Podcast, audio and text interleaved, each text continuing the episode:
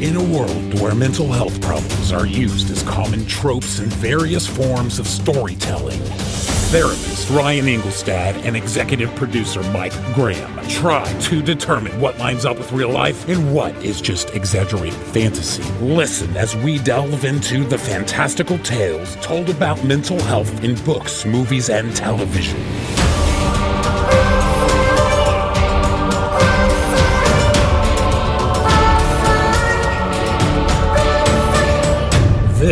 Is Pop Psych 101. Welcome back to Pop Psych 101. I am licensed therapist Ryan Engelstad, here as always with my co host, executive producer, and Seth Rogen laugh impersonator, Mike Graham.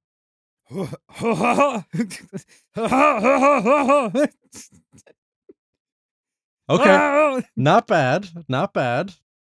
Uh, it's pretty a robust and guttural laugh. I've got it down. You didn't go deep enough. You were doing more like a almost like a Fozzie. Ah, I actually thought that as soon as I was doing it, I was like, "That's a Fozzie Bear laugh." I I really did think that. I was like, "I'm laughing like Fozzie right It's now." all right. We'll, we'll we'll get it down. We'll practice.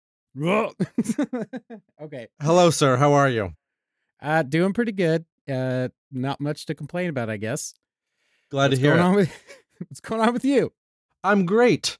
Excited to be here. And, you know, it's interesting. Like, we talk about different things every time up top, and sometimes it's in the news, sometimes it's, you know, just what's going on in our personal lives. But I actually I saw a video um, this week, and I thought to myself, you know, I don't know how much this is something that people talk about, but it's something that's very interesting to me as a therapist, obviously. So I wanted to get your thoughts. And that video was, are you familiar with the Try Guys from BuzzFeed? Uh, actually, yeah, they did. Uh, I was really into. They did a like a pregnancy thing. They strapped a like an electro thing Yeah, yeah, yeah. bellies. It was like one of the funniest and greatest videos. And my wife was pregnant when it came out. Yep. So, so I watched it, you know, three or four times. So yeah, Yeah, and they're actually really good about acknowledging like the need for mental health uh, self care. And one of the things that they did recently was they quote unquote took a mental health day or took a mental health break. Actually, I think in Oh, the good. video they actually took like a two week break without working, like to see what that was like for them. what, what wouldn't that be a vacation? Well, technically, yeah. I mean, and and they take it unpaid? Um, I don't remember. They didn't probably didn't acknowledge that. I'm assuming since they did it for a video that they're probably still getting paid, and what a what a life that must be. Yeah, that Um, sounds like a vacation. yeah, but um, but the topic itself, you know, taking mental health breaks, taking mental health days, especially if you're working, is something that as a therapist is very important to me. I obviously advocate to my patients all the time.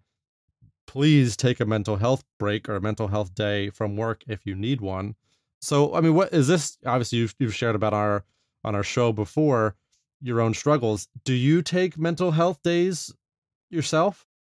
Well, yes, uh, absolutely. I have to. I think it's something you sometimes you can't avoid. Mm-hmm.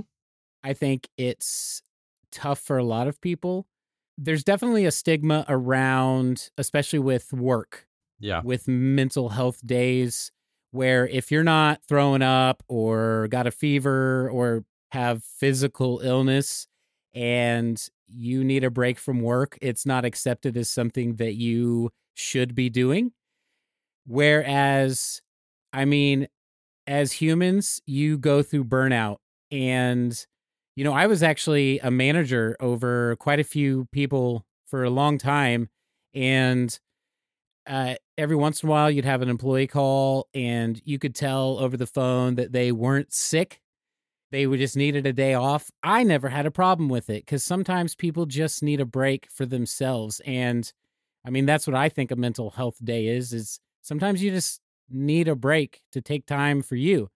So yeah, no, I definitely do it or have, I say, I should say. Yeah, absolutely, and I'm I'm glad to hear that, and I think that's that's sort of good advice is that you do need to take it. But I think that you you raised a good question, which is how people kind of acknowledge the fact that they need it. Because I mean, even myself in my own sort of work history, I've taken what were essentially mental health days, but when I called in, I I was like, oh, I I don't feel good, or I sort of like feigned a cough, or you know, uh, had allergies or whatever. Like, yeah, you hit it. Yeah. So there have certainly been times for me when I just probably could have said, like, I just need a day off. I need a mental health day. But even for me, a therapist, there's a certain stigma with calling it that. Like, I can't come into work because I don't feel good. I don't feel up to it. I'm feeling low. I'm feeling anxious, whatever you want to call it. And and the difficulty or burnt out, in, you know? owning that. Absolutely. Whatever whatever like, the I can't feeling come is. in and do my do my job. right. Uh, that's going to do anybody any service today. Exactly. And I think that's that's a good way of putting it. And I think any good manager or company is going to be able to accept that. But we're we're sort of acknowledging that people have a hard time just sort of accepting their own inability to work. Yeah, and I think a lot of people don't understand what a mental health day means. I think it would be important just to say like for me, a mental health day would consist of just chilling out or, you know, just relaxing and maybe watching a movie. It- you know, it's a pretty like lazy day. I might, you know, do some cleaning up and uh doing a good clean or something and kind of putting things I call it ground zero getting things back to ground zero like really puts me at ease so like that's a mental health break but anything that like makes you feel de-stressed is a mental health day Absolutely. But I think you used an important word that people struggle with, which is they feel lazy if they take a mental health day. oh I think we have to be really careful that even if you want to take a quote unquote lazy day, that's okay. But that doesn't mean you are lazy. It doesn't mean you're being lazy. It means you're taking care of yourself. well if you saw me Well, no, because even even when I if I saw you, I wouldn't say Mike is being lazy today. I would say Mike is taking care of his mental health. He's taking care of his uh, physical or mental needs. I don't care what you're doing. well i only got like one sock on on those days there's like one sock on Still not know. lazy, Mike. I'm, I'm, uh, no no shirt we we can't we can't call you or anybody else lazy because it's just a word that's imbued with judgment and I, Right. I i don't want people to feel that way when they decide to take a mental health day absolutely if you need that please own it you know look up your company's policy talk to your hr because for a lot of companies it's like what box do you have to check right and Yeah. being able to say like uh, this is a personal day versus this is a mer- mental health day versus this is a sick day know what you need before you take it Absolutely. And and you know, today we're actually going to be talking about a movie and a character that uh, probably deserved a lot of mental health days, and even his boss told him to take uh, the amount of time he needed to work on a project that he needed to. So uh, I think we should probably jump right into it. let's do it All right. Hi.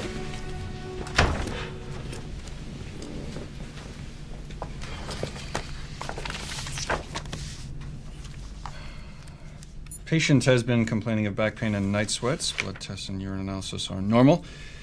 MRI suggests a massive intradural malignant schwannoma neurofibrosarcoma extending into psoas muscle with nerve root compression syndrome and bone erosion.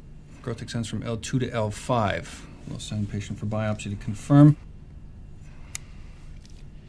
Yes, question. Sorry, I just I, I didn't follow that. Is there is there something wrong with me?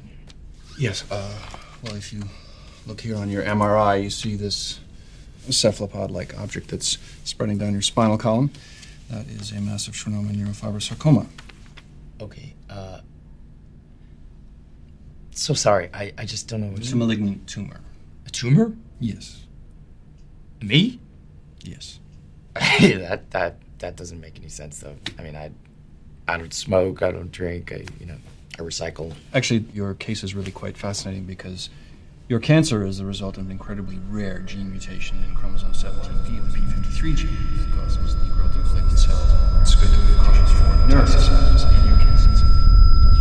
cells spine. You a four-month regimen of chemotherapy. To.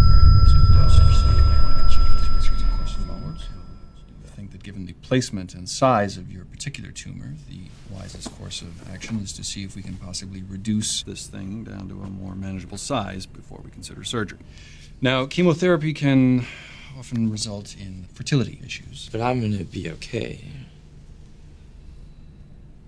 If you need someone to talk to, uh, we have an excellent staff here at the hospital of social workers. Today, we are covering the 2011 film 50 50, starring Joseph Gordon Levitt as Adam, Seth Rogen as his best friend Kyle, Bryce Dallas Howard as Rachel, the estranged girlfriend, and Anna Kendrick as Katie, the therapist in training tasked with counseling Adam. Adam, a quiet, straight laced public radio journalist, is a pretty content kind of guy. He loves his job.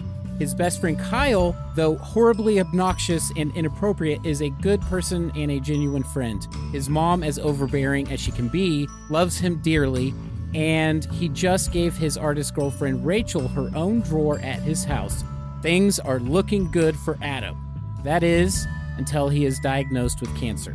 Adam had been experiencing intermittent back pain for a while and received some abrupt news from his doctor that he has a pretty rare form of cancer in his spine and needs to begin treatment immediately.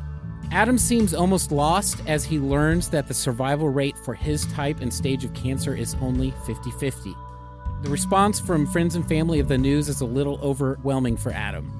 Kyle has no filter and just blurts out all the wrong things. His mom annoys him with her constant worry, and his girlfriend suddenly moves in to take care of him, only to move out after she is caught cheating on him.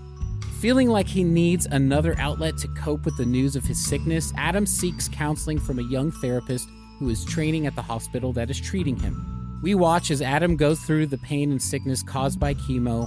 We see the color drain from his face as his cancer progresses. We see him being afraid and angry and heartbroken. Adam is saved when the cancer is surgically removed from his spine. When the credits roll, we are left wondering, how would I handle that? Well, thank you for that synopsis, Mike. And and this is a this is an intense one, but it's it's funny because if you watch a trailer for 50-50, it's kind of billed as a comedy almost, like a dark comedy, but a comedy. Oh yeah, sure. It definitely. I mean, I was definitely laughing at lots of moments throughout the like the whole thing, basically. Yeah, and like the the big trailer moment is Adam is shaving his head in like preparation for chemo. Up, he's doing it with Kyle's body shaving, uh, you know, razor. Yes, body shaving razor. Yeah, well, that's what you know. uh, yeah, so so it's it's this movie is billed as a comedy, and it's interesting because it it kind of uh, I think seems, or, or, I should say, it syncs really well with what we're doing here at Pop Psych, which is trying to address serious issues in at least somewhat light-hearted ways. Right. Yeah. Trying to add a little bit of lightness uh, to some dark subjects, a little bit of much needed comedy relief from time to time. For sure. But that being said, there are a lot of serious issues that I had um, with this movie. Everything from the dangers of doing WebMD research to family and friend support if you're going through depression or uh, medical illness to you know feelings denial and obviously the therapy that that adam goes through. Oh yeah. Because spoiler alert adam and his therapist sort of end up dating by the end of the movie. So i'm going to get into all that. I have a lot of feelings as you might imagine yeah. So yeah. So let's just jump into it. Adam, like I said, he's he's this really like he is like a by the book kind of guy. I think there's actually a scene in the beginning of the movie where he is running and he stops at a street corner and there's like a stoplight for people walking and there's no cars passing and somebody else just walks right on through and he just stands there jogging and won't run through so his life's like a pretty normal life. He's a straight laced kind of guy until yeah, he's diagnosed with cancer. But yeah, but they do give him some some I would say some character. Uh, they flesh his character out. Even in those early scenes, we see from him he bites his nails. So we have these sort of early warning signs that Adam is a guy that even though he's like straight laced and by the books, he's also bubbling underneath the surface. For me, nail biting is always like a symptom of anxiety or or yeah. something that happens it's like a stress response.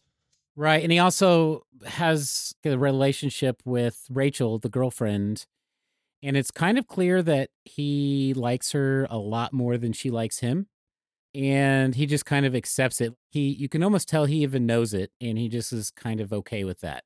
Well yeah i mean the first thing that he says to her after he tells her that he has cancer is if you have to bail you should. And it's like that's really heartbreaking because he has this sort of intense, obviously understandable, this intense reaction to finding out that he has cancer. a, a, a big specific type of cancer that we are not going to attempt to pronounce here. Cancer of the of the spine, basically. yeah. Back cancer. Yeah. And his immediate response is to let people leave him. And that was really heartbreaking for me, you know, knowing that for a guy like Adam, who we know is anxious, he's probably already worried about the burden that he would put on his girlfriend just because he's going to be going through this medical process. Yeah. Like you said, we have a, a guy who I guess is showing some signs of anxiety, some stuff lying beneath the surface. And he's having these back pains. And his best friend Kyle even asks him about the back pains. And he says, Yeah, I'm going to the doctor to get that checked out. And so he goes to the doctor, and we actually have a scene. It's like the first thing that kind of upset me where the doctor just walks in and is like, taking notes just sitting in front of him. Like one of the worst bedside manners you've ever seen. Yeah, and it's just like, oh, you you have this real real blunt about it, but also uses like all the medical jargon. Mm-hmm. And he's like, uh, is there something wrong with me? Yeah, he's literally taking his notes into the medical recorder as he's talking to Adam. Yeah. And then he he says, okay, yes, you have cancer. And he starts explaining and showing him the MRI pictures.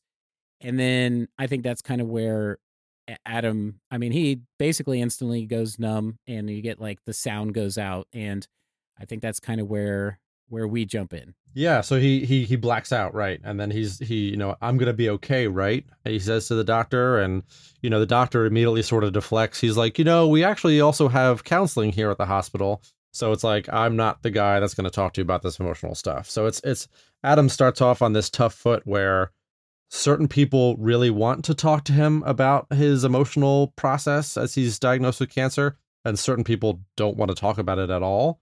So that just sets him up for this how do I accept help from people that want to give it? Or how do I ask from help from people that I don't know if they're going to be willing to help me or not? Right, right. And and so what I was wondering when I saw this was when you when you first see his reaction, like what was going through your head as he left the hospital and he's introducing it to his his family and friends and yeah, beginning to avoid things and even like the conversation with Kyle and how Kyle reacted. Well, it's funny because the one of the next scenes after he's diagnosed is he invites his. So obviously he tells his girlfriend, he tells Kyle, his best friend, and then he invites his parents over to tell them, and he tries to ease them into it, and uh, unsuccessfully. You know, I guess the thing that jumped out to me are the types of things that people said to him when they found out, and the sort of different extreme reactions. So one, so somebody said to him, and maybe it was Kyle, like you have to look at the bright side. Yeah. And it's like, I, I have to? Like, I can't just deal with the crazy reality of this. And then obviously his mom's reaction is, I'm moving in. Yeah. So it's like he he has these different extremes of people responding to him. And frankly, this is very common, whether you're dealing with uh, extreme medical diagnosis or just depression, anxiety. People don't know how to be helpful. So they kind of default to their own instincts. So Kyle's like the funny guy and he wants he just wants Adam to be happy and wants him to laugh. So he tries to get him to look at the bright side. He's making jokes about 50-50 and all these kinds of things. And his mom, who's obviously very overprotective, you know, wants to move in, wants to be his caretaker immediately. Even though she's already taking care of Adam's dad, who as we know has Alzheimer's. Also very Yeah. sad. Yeah, and it's funny that you said or it's funny that the episode that we're doing is is, you know, mainly about Adam and him coping with this illness that he's recently been diagnosed with, but there is this element of friends and family also kind of having to cope with, you know, a loved one having an Ill- illness. Does that make sense? Absolutely. Yeah. It's part of it's part of the picture. and you don't know what to do or or how to react or what to say or what they need I, I guess you know you've dealt with patients i'm sure that have come in and they've told you stories about their friends and family and what they've said to them and what they really want them to say to them what has been your experience as far as yeah like what should friends and family really be doing? What should they really be saying to actually be helpful? Well, yeah. So first, the the standard lines of like, if you need anything, let me know. You know, I've I've worked with the people who have been asked that question, have been said that to them, and I'll say most people, not all people. Most people will hear that, will feel great that you're you're willing to do anything if all they have to do is ask. They're not going to ask. Hmm. Because as we saw with Adam, he's already feeling like a burden to his girlfriend that he's willing to just let go. So the idea of his mom or Kyle being like, you know, if you need anything, just tell me. I'm only a phone call away.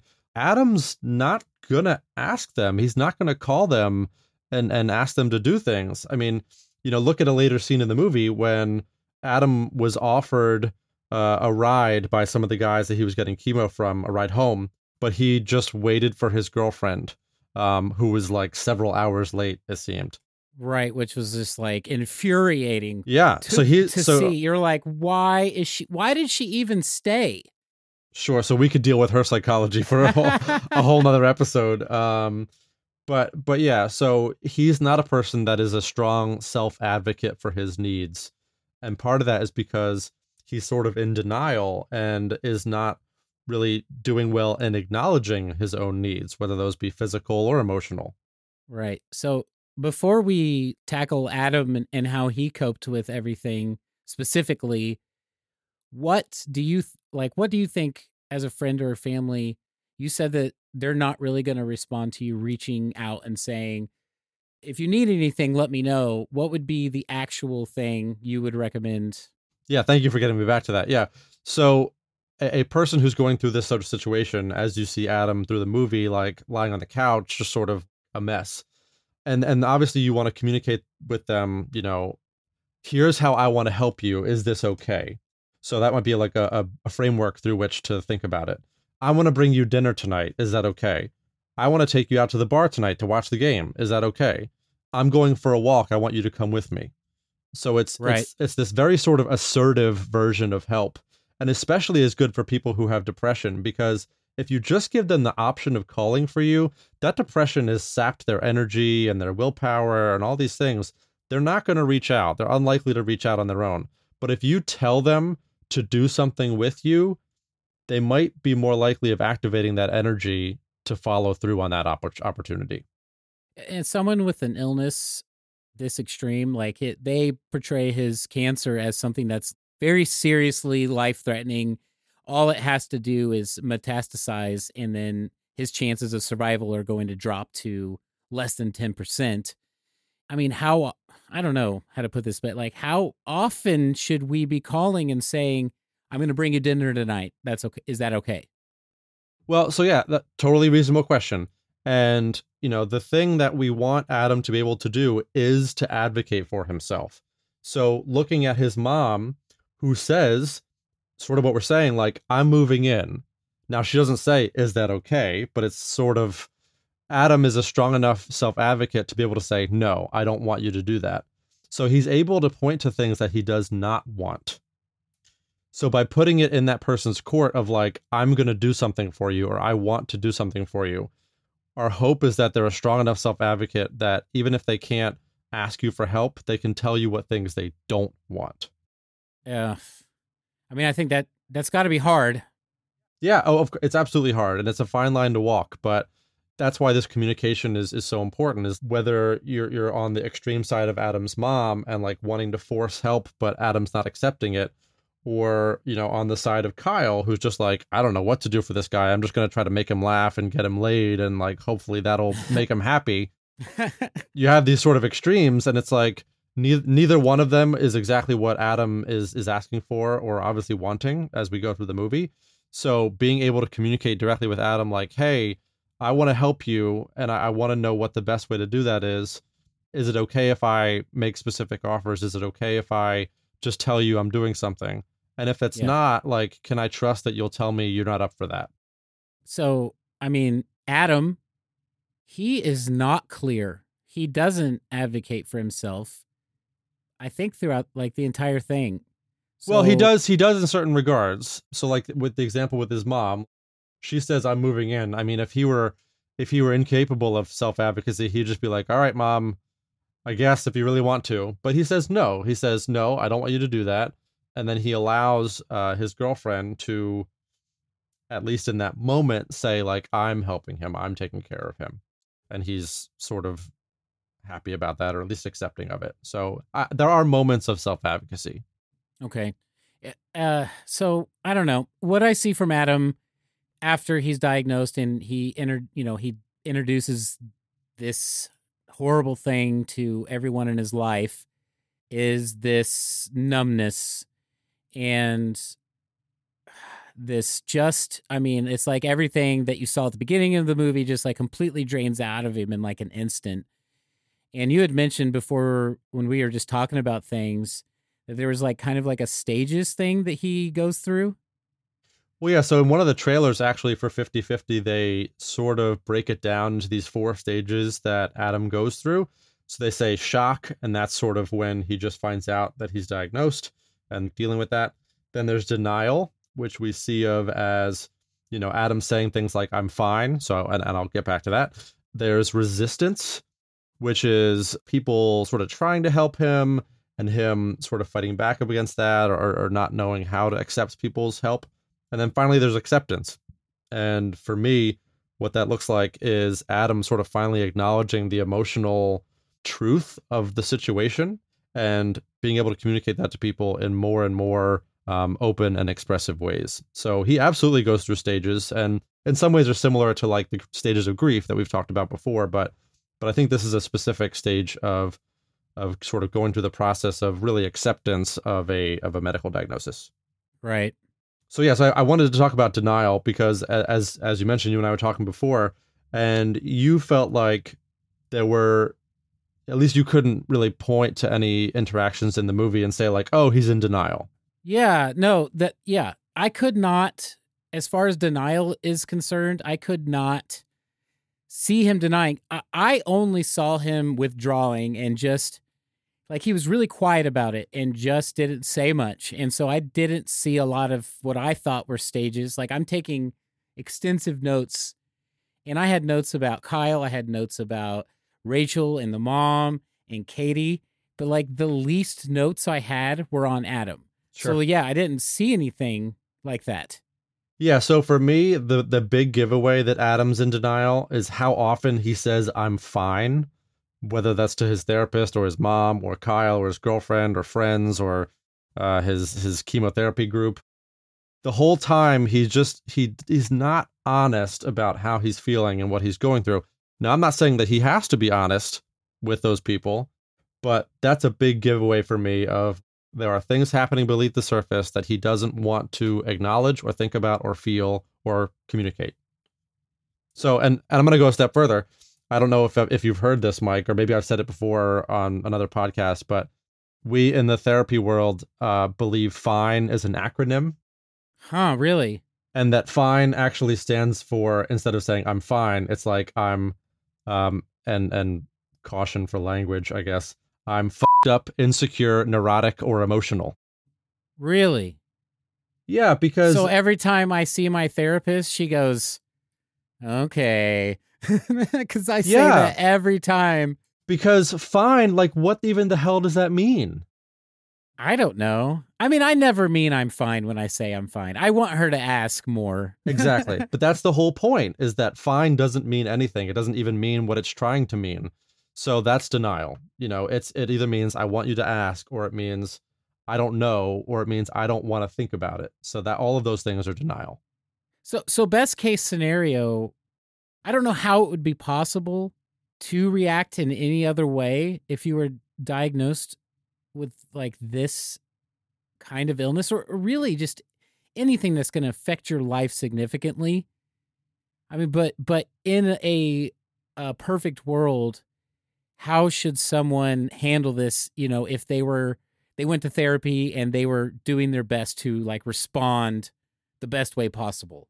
So I think a more honest answer for Adam in these moments is I don't know how I feel or I'm feeling so much I don't know where to start. I'm angry, I'm sad, I'm I'm freaked out, I am scared. Yes, absolutely. Yeah, all of those things. So those would be more honest answers. Now, if he's not comfortable communicating that to these various people, that's fine.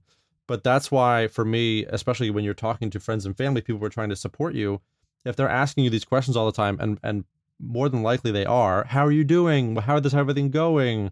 You know, how's treatment?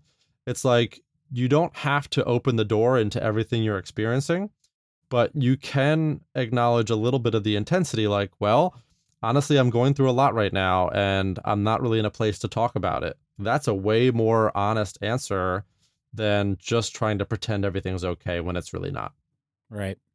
So Adam is is kind of yeah, I guess he's he's going through denial. Like that makes total sense. And he after the doctor scene, the doctor obviously doesn't want to deal with his like emotions there because that's like the one time I did see him kind of show this like the shock was very clear. But the doctor's like, we have someone that you can go see. And I think that we I think this is uh gonna be something that we both really need to jump in on. And that was his uh relationship with the therapist. Yeah. And so he goes to see a therapist and and her name's Catherine or Katie. And she's kind of a young, she's pursuing her doctorate and she's working at a training hospital. And she's young, she's a 24, 24 year old woman. I think uh Ryan What'd you think, Ryan? Well, so this is an interaction, at least the initial part of it, that I'm very familiar with. Um, being a young mental health professional, uh, Adam is Catherine. Adam is Katie's third patient. Every therapist has their one through third patients. Like that's just a reality of of training, reality of learning, reality of the job. And one of Adam's first things that he says to you to Catherine is, "How old are you?" because he's trying to get like his bearings like you know his expectation of a therapist is someone with a, an earth tone sweater yeah yeah and like 65 years old yeah yeah yeah and look that's that's a question that i've been asked before as well how old are you? I've even i've even made the doogie howser joke. Because, she doesn't get the joke. No which was sad to me because at least own it right? But i guess she doesn't supposedly doesn't know who doogie howser is. Well that's the joke. Yeah yeah yeah. So so honestly, when I'm asked this question, I don't answer. I don't tell people how old I am because I want to cut to why that's important to them. And if my age or experience level or their perception of that is a barrier for them in treatment. And if that's the case, I'd rather talk to them about that than, you know, how specifically how old I am because the number is not going to be what makes the difference. It's whether or not they're comfortable talking to me about what's going on for them if if that happened to me, if I came in and said, "Oh well, how old are you, uh, Mister Engelstad?" Yep. And you said that to me, and and I was concerned about how young you look because you do look young. I know that's okay. Uh, I would, as soon as you said it that way, I would go, "Okay, yeah, okay, yeah, you're gonna be fine." keep, keep going. Well, right, and that's and that's why I answer it that way because I want to, as quickly as I can, put to rest that I, I it's okay that you're worried about this, and I want to try to mm, to to build trust with you that my age is not going to be a barrier. I actually had a question sure. that regarded this exact thing for you sure. in your personal professional career was what was your what was the beginning what does your third patient look like so i started my career in an inpatient substance abuse facility where I was lucky enough, um, unlike Catherine, to have a lot of supervision.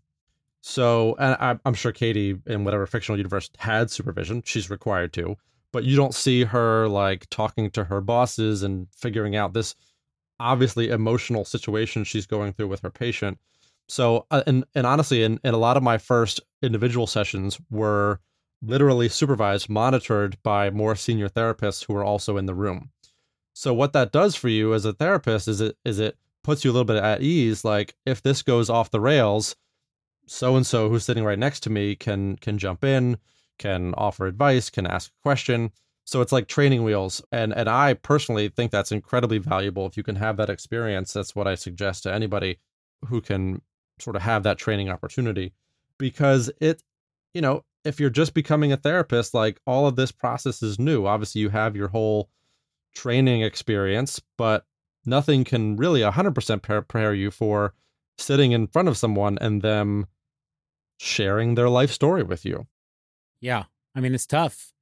And and that's I think one of the one of the hard things that I observed is like Katie jumps right in with Adam. Oh. Like no no eval, no background. She even tells him like I've got your file, so I know what's going on with you already. Let me pull up my notes because I have, Yeah. I think, a page on Katie. Yeah. Okay, so yeah, so so I want to go through the first things that she did. She um she was very quick to explain and attempt to educate Adam about what he was going through Right. rather than ask for his emotional experience. So then for me it's like I'm not surprised that he's just saying he's fine and denying that he's angry because it's like, well, you're just going to tell me what I'm doing or what's happening. Why do I need to share my own emotional experience with you? So a lot of problems with that. Well, you know, she's the- basically, uh, she's basically like reading him the textbook to him. Yeah. Yep. She's Yeah. making him uncomfortable. Uh, for sure. I mean, you know, she does the very stereotypical thing of like, please lay down on my couch. Oh my god. Oh my god. And she jumps into within like 10 minutes of meeting this guy, let's do a relaxation exercise. Oh. It's like so much, so much has gone wrong already in this first interaction that I was surprised that Adam wanted to keep seeing her, but obviously we had alternative motives for that. well, she. Well, yeah, we get there, but at the same time, this is a guy that didn't have. Well, you said there was maybe some stuff deep there, but he had never been to a therapist. And so maybe he just is like, I guess this is how it goes. I'm, you know, you see on TV that you're supposed to lie on the couch. Yep. So I don't know. Yeah, so and then we have this whole back and forth thing where she is is offering and initiating uh physical contact. She Ugh. touches him on on the shoulder or on the arm. Ugh, He's obviously uncomfortable with it and she's just sort of like it's the worst. insecure in like whether or not she should be doing it, but it's it's cringy. It's very cringy. So so she says at one point that it's uh it's something that the practitioners at her hospital teach and I was instantly like I have to ask Ryan if this is a practice thing because that seems like if a therapist ever touched me I would be like absolutely not. Right. So physical contact is something that's discussed in training to be a therapist. Is it appropriate? Is it not appropriate? Um, sort of, and in a lot of ways, there are cultural differences. There are personal differences. Um, so some people are just going to be more inclined to offer that or to initiate that. Personally, for me, I, I I'll, I'll accept or even sometimes offer like a handshake at the beginning or end of each session. But I also like it's you know- it's very Ryan of you. yeah, I'm sure it is. I you know I don't. and then like beyond that, like you know, the only time I would initiate the type of physical contact that that Catherine shows. Okay, we are closing out our relationship as therapist and patient. Congratulations, uh, whoever you did a great job. We might never see each other again. I hope everything goes okay. And and if they ask for a hug or if they want a hug, I'll totally come in for a hug. But that's basically it. I'm coming in. So so for me, I don't do the hand on the shoulder. I don't do the hand on the on the arm because just to your point, like No. unless the person is looking for that or has specific um, sort of signs that like a physical uh, comfort thing is something that's important to them, I'm not I'm not taking that step without their expressed acknowledgement or interest. Absolutely. Yeah. Uh, so it, it keeps going with her. Yeah. Okay. So one of the things that really got me about Katie, and I know we can't talk about her all day, but she took personal offense to his reactions to her. Yes, she said, "I don't need you to take care of me. I'm trying to take care of you." He's not talking about you. Nope. His reactions are about his feelings and his like the numbness and the shock and and you know his denial and everything you were talking about that's what he's talking about and i was just like why is this person a th- like pursuing therapy Yeah, and and obviously, and we we give a lot, we get a lot of hints of Katie's insecurity, both from those reactions and from sort of things that she starts to overshare with Adam about her own personality or her own personal experiences. With she talks about her own dating life. Um, So she, she crosses the line in a lot of ways. And that sort of is why they lead to this sort of more and more intimate connection, intimate relationship. because she yeah she like crosses all the therapist boundaries Yes, she she offers him a ride in her car. Another big therapy no no. and they Yeah. end up in a relationship like you gave the spoil alert so I did, I did. uh what did you think Well, I mean, so let me say this. I know that this happens in the real world because if it didn't, there wouldn't be like explicit rules against it. and there are. There are explicit rules against dating, obviously, your active patients, but even your former patients. You'll see sort of different rules and regulations, but in general, it's basically like never date your former patients, even if it's been three or five or 10 years. It's just never a good idea. really Yeah, I mean, you'll you'll see some people who uh, may abide by like a five year rule. Like if if we haven't met as patient and therapist in five years, uh, then it's sort of technically or ethically okay. But for me, it's basically never okay. well you're married Well, yeah, I'm just, but even even yeah, obviously for me, I would never do this. But um, but even just in general, like if you're a, a therapist in training, it's just it's just easier for you to tell yourself this should never be an option. This should never be something I think about because it opens the door to oh this this this this therapeutic relationship we have a really good connection. I wonder what things would be like. And and as soon as you're on that road it's not you know um it's not about the therapy anymore. It's about the connection. And in in therapy we call that transference or countertransference. Right right. Okay so last thing last thing about katie uh, Yes. or in this what we're saying is and this is just hypothetical and this is not in defense of katie at all because to me she was the worst therapist i've ever seen so far portrayed like even worse than silver linings therapist from my point of view. I could Yep. i would rather have that therapist than her. But just hypothetically what about love at first sight? Like they're just really in love. Like what if two people were just really in love? So, if that's the case, as soon as you can recognize that you feel that way, you have to end the therapeutic relationship. And if it's love at first sight, like you in the in an evaluation, like, oh my God, I'm so attracted to this person, or I love everything about this person, do not accept them as your patient.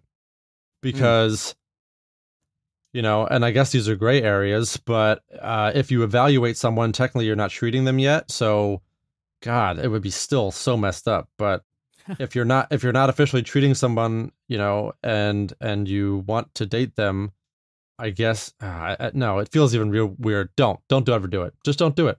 you're so ethical Well, I hope so. I mean, well it- here's the here's the deal and because and this is why you're so ethical because i've uh, i've said it already on the show you're the greatest therapist on the planet but also because as we see in 50-50 he's going to a therapist and he gets nothing out of it eh, from my perspective yeah, no, I I would have to agree with that.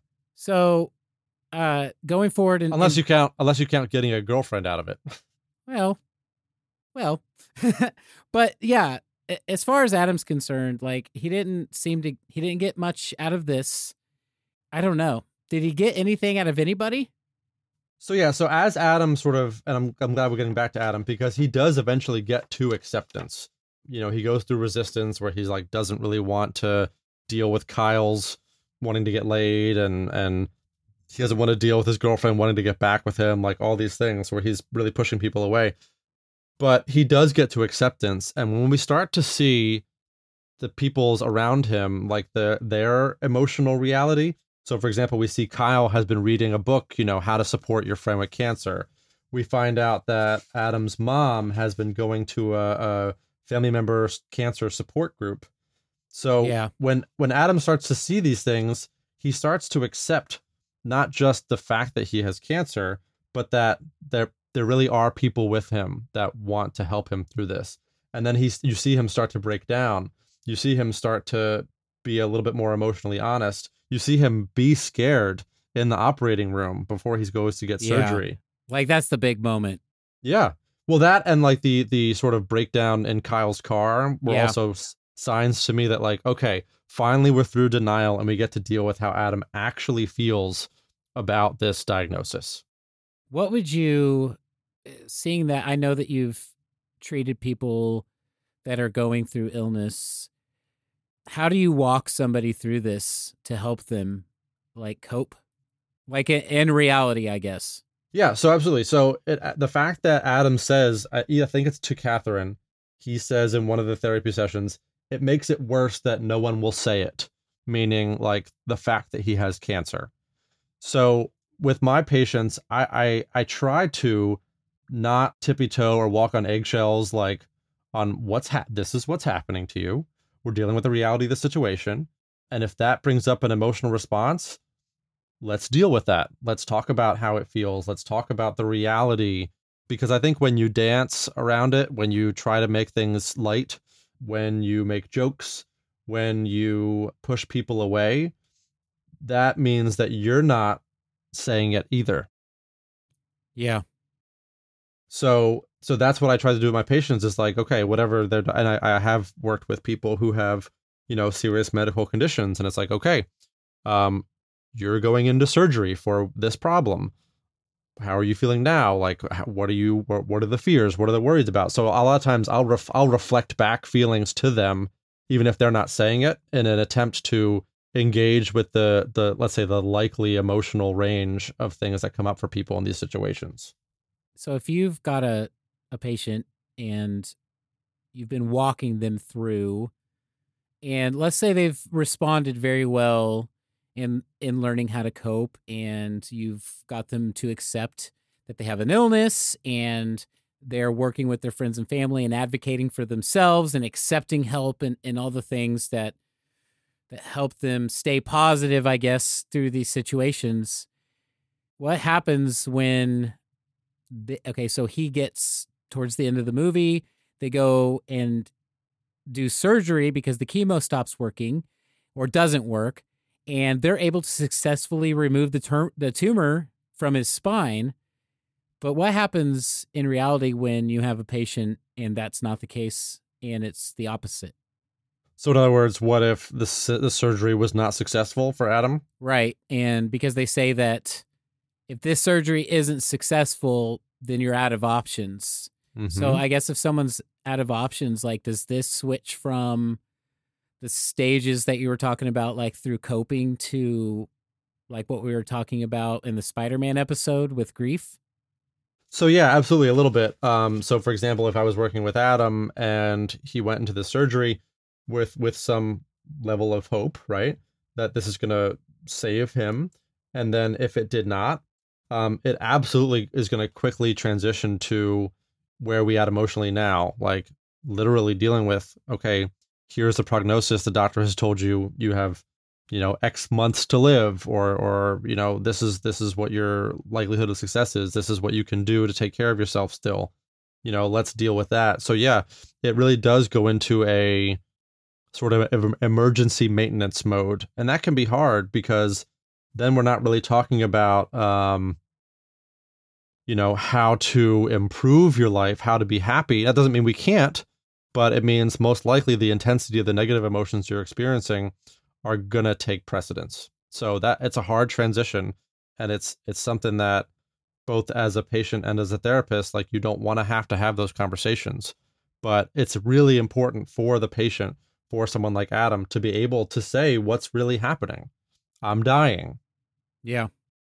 And and it's it's a hard, it's a painful uh, conversation to have, Yeah. but you you'd rather have it than pretend you um don't need to have it. Yeah. What uh so just to kind of end things off here, what what happens what happens on the other foot? They go into surgery and just in Adam's case, it is successful. Do they continue therapy? I mean, well, I, I would certainly recommend it if I was Adam's therapist because now what you're going to see is, you know, even if we just get the back to the baseline of Adam having anxiety and having things like this, you know, one of the things that's very common in cancer survivors is sort of like a new hypochondriasis. So every symptom, every cough, every fever is like, oh no, is that the cancer coming back? oh wow. So yeah. So I think it's actually very important for people to stay in therapy, even if they have a positive uh, medical progress. We still need to deal with emotionally what's happening for you because, you know, this was a traumatic experience for Adam. And just because he comes out of the other side of it in a positive way doesn't mean that everything's going to be sunshine and rainbows. Now he can go back to work and act as if nothing happened. Yeah. Uh, Ryan, do you have anything left to say about Adam? So no, I really love the portrayal by Joseph Gordon-Levitt, and I think it's good for people to see that these stages are real and that you can come out the other side, even if there's still issues, as we saw with his therapist slash girlfriend. all right, all right, and uh, at that we are going to take a break, and then we're going to be back with our ratings. You are listening to Pop Psych 101, a show discussing mental health and popular culture through two perspectives a patient, and a therapist. We explore the accuracies of how mental illness is portrayed in movies, books, and television, for better or worse. All right, and we are back. Okay, if you have not listened to the show before, every week we do a rating. Ryan rates on a scale of one to five somethings on the scale of accuracy of the portrayal of whatever we're covering. And I do a rating of one to five stars on the awesomeness of what we're covering. Ryan, what are we looking at today? Okay, Mike. So uh, I'm today I'm doing it out of out of five weed macaroons because I just love that, and and I, I wish we could have talked more about the little um the group therapy yeah. sessions that Adam had with the chemotherapy group. The guys, yeah, yeah, I loved them, and I did think that that was like almost a little mini group therapy that Adam had. Yeah, um, they were they were like the only people that he seemed to be honest with, but well, so yeah, and, and we could get into that, but but out of out of 5 weed macaroons, I gave 50-50 four weed macaroons. And my reasoning for that is actually as much as we disagree with the fact that uh, he ended up in a relationship with his therapist, like this happens in the real world. So the only real thing that I, I didn't sort of like in terms of its realism is the, some of the interactions with Catherine. Like if you have an interaction with a therapist and they don't start by giving you an evaluation, run, run far away and fast away and don't come back. You need right. to have an evaluation with your therapist before they start telling you to do relaxation exercises or before they start telling you about emotional numbness. Just like stop there. yeah. So and I think this is where I just want to acknowledge real quickly that this was loosely based on the screenwriter's real life experience. And from what I read, and you know, anyone send us a message and correct me if I'm wrong, but the therapy part, the therapist in this was one of the aspects that was added in, so that could be why. Sure, and and and that's fine. But even if they did that, they wrote uh, the- scenes as a therapist. That's just like that's not how therapy works. So I want right, people right. to know that if you're going to go into therapy, it's it's highly unlikely that someone's just going to start talking to you the way that Katie talked to Adam. All right, all right. Okay, so uh I'm doing one out of five stars on awesomeness scale, and uh Ryan, I'm going with five. Nice. I'm going with five. I love this movie. This is I've probably seen it. This is probably six or seven times. Uh, it's just like as soon as it came out, I was like, I have to see that movie. Seth Rogen is hilarious in this. I don't know anyone who doesn't like Joseph Gordon-Levitt. Anna Kendrick is amazing. Uh, yeah, it is a great movie. I loved it. So there's not a lot to say. Acting's great. I thought the portrayal was great. Uh, it's got a good story. It makes me tear up at the end. Uh, you don't do much better on the scale for me. So five. Fantastic. I couldn't agree more. So a, a, a good, lighthearted take on a very serious issue. Absolutely. All right, everyone. That's it for us today. Uh, as usual, thank you so much to Kevin MacLeod for all the music that we use on the show. If you're looking for royalty free music to use in your productions, just go to incompetech.com and you can find Kevin MacLeod's big array of music there. And Ryan, thank you so much for talking with me every week. Thank you, sir. Fun as always. Okay, so just as we try to do here on Pop Psych 101, this was a light-hearted take on a serious issue that being diagnosed with a severe medical issue like cancer and the emotional complications that can come up around it. First of all, if you're ever diagnosed with any medical issue, it's important to know that there is an emotional component to any illness, even something as minor as a headache. So it's important to acknowledge that emotional response sooner rather than later because it will enable you to confront and cope with the reality of the medical issue in a healthier and more efficient way. As mentioned in the episode, in a lot of ways, Adam's interactions with friends, family, and even his therapist did not get Adam the help he needed. When suffering from depression or going through a physical illness, self advocacy is so incredibly important to getting that help. The more you can tell people what your needs are and letting them support those needs, the easier things will be for you.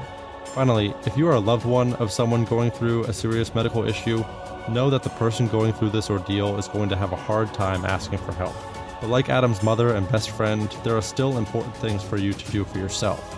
So whether you read a book or attend a support group, it's important not to lose sight of your own needs.